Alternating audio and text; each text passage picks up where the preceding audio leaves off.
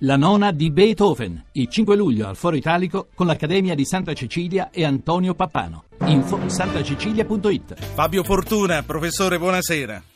Buonasera, eccoci. Fabio Fortuna è economista, con lui eh, vorrei eh, cominciare ad analizzare quello che è successo nei giorni scorsi sui mercati, i mercati che hanno eh, bruciato eh, centinaia di miliardi come non era accaduto mai nemmeno all'epoca dell'11 settembre, mercati che stanno cominciando a riprendersi. Milano oggi ha chiuso con un 3-3% in più, recuperi trainati dalle banche che però non hanno strafatto.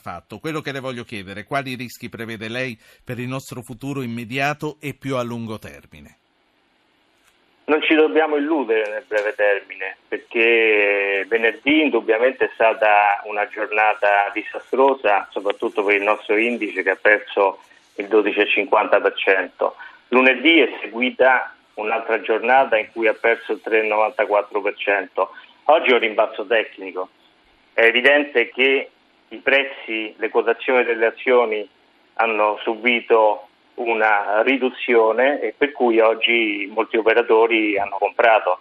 Ma tutto questo anno, già lo dicevamo prima che succedesse Brexit, tutto questo anno eh, doveva essere caratterizzato da una elevata volatilità dei corsi azionari e già nei primi mesi per effetto del petrolio, per altre motivazioni, questo si è verificato. È evidente che con Brexit la volatilità è esasperata. E quindi noi assisteremo a sedute molto brillanti, ma potremo anche assistere a nuove cadute, addirittura la volatilità, come già abbiamo visto in questi giorni, avviene anche nel corso della stessa seduta. E quindi la possibilità di speculazione eh, sono, la possibilità notevole.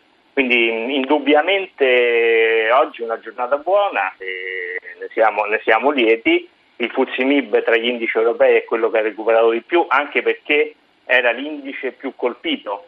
Però se andiamo a fare la somma algebrica, noi da, eh, da venerdì abbiamo un Fuzimib che perde il 13% e perde il 25% da inizio anno. Quindi insomma, la situazione permane preoccupante, le banche ci preoccupano molto, eh, proprio un'oretta fa è stato approvato alla Camera, eh, ha superato il voto di fiducia il, decreto, il famoso decreto banche e domani dovrebbe essere convertito in legge. È un momento di difficoltà. Certamente il settore bancario italiano eh, preoccupa, sì. così come il settore europeo, il nostro di più.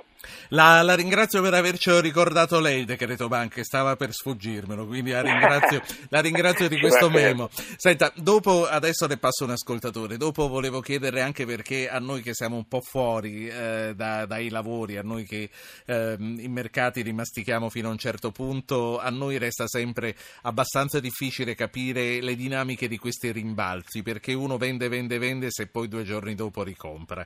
Eh, però prima eh, faccio parlare Giorgio e Marco. Giorgio è a Bologna. Buonasera. Buonasera. Eccoci. Ehm, volevo esprimere un, un parere rispetto al fatto che a mio avviso, al di là dei pessimismi correnti, è un grande momento positivo la, la, Brexit determina in Europa la necessità di andare veramente verso l'Europa, verso un'Europa vera, verso un'Europa politica, verso un'Europa di popoli e non un'Europa di banche, finanze o quant'altro. Tanto l'Inghilterra non uscirà mai dal mercato unico perché non sono così matti e questo mette in condizione di far venire allo scoperto tutta una serie di, di cose, tipo la, il voto di oggi del Movimento 5 Stelle assieme a Farage, Salvini, Le Pen Company. Cioè, finalmente con la Brexit facciamo pulizia, è un grandissimo momento. Lei è un grande ottimista, lei il bicchiere lo vede mezzo pieno e io spero che lei abbia ragione. Grazie Giorgio. Marco Brescia, buonasera. Sì, buonasera. Eh, solo una, eh, mi spiace che sia già andata via la rappresentante della, sì. eh, della Commissione perché la domanda stava bene per lei, ma ehm, mi corregga se sbaglio, dalla mattina di venerdì alla sera di venerdì la sterlina ha perso circa il 10% del suo valore, con il risultato che grossolanamente un bene che costava 100 eh, proveniente dall'Inghilterra la venerdì mattina, al venerdì sera ne costava 90, mentre i beni prodotti in Europa hanno continuato con il loro prezzo precedente. mi sembra un indebito vantaggio. Sì. Io, eh, Marco, um, lei sta parlando di movimento, quindi la, il suo movimento l'ha portata fuori dal campo d'azione. Comunque abbiamo capito, io credo che Fabio Fortuna sia più adatto della precedente interlocutrice a rispondere a questa domanda che è finanziaria. Professor certo. Fortuna. Ma la svalutazione della sterlina è, è stata notevole, basta pensare che fino al giorno prima, fino a giovedì, quando l'ipotesi del remain era ormai prevalente, la sterlina aveva toccato rispetto al dollaro quota 1,50 e poi è crollata naturalmente nel momento in cui eh, c'è stata l'uscita. Quindi il fatto che la sterlina si svaluta da una parte, ma così, in modo così netto, eh, porta al discorso che ha fatto l'ascoltatore, nel senso che la svalutazione della sterlina per la Gran Bretagna po- potrà costituire un, eh, un vantaggio in, in, termini di esportazioni, ma indubbiamente costituisce un elemento di svantaggio in termini di importazioni. Ora, eh, il discorso della sterlina è piuttosto delicato perché una delle conseguenze peggiori della Brexit per la Gran Bretagna potrebbe essere proprio la svalutazione della sterlina. La svalutazione qualche volta viene vista in modo positivo, la svalutazione della moneta, perché facilita le esportazioni però deve essere contenuta, non deve essere sì. una svalutazione fortissima. Ma a proposito della svalutazione, è il momento giusto per andare in vacanza in Inghilterra. Lei che cosa consiglia ai suoi studenti dell'Unicusano? Ma sotto questo profilo direi proprio che è il momento giusto perché abbiamo un vantaggio che deriva dal cambio nell'ordine del 10% anche con l'euro.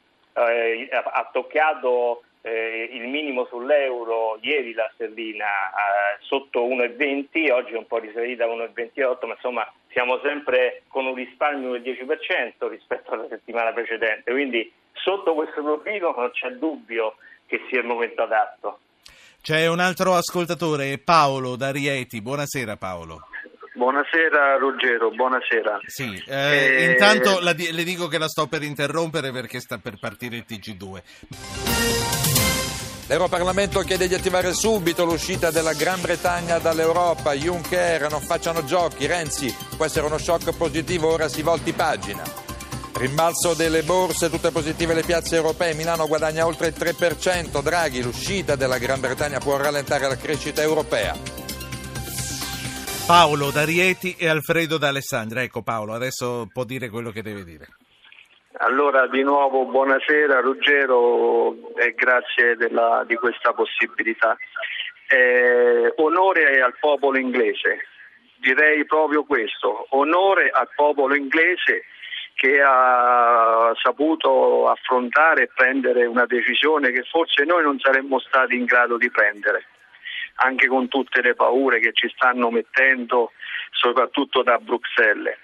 E secondo me con Brexit, con Brexit le cose cambieranno profondamente. Perciò onore al popolo inglese. Senta, Poi volevo fare sta una dando domanda... per scontato che cambieranno in meglio le cose. Sì, sicuramente. Per sicuramente. loro e per noi?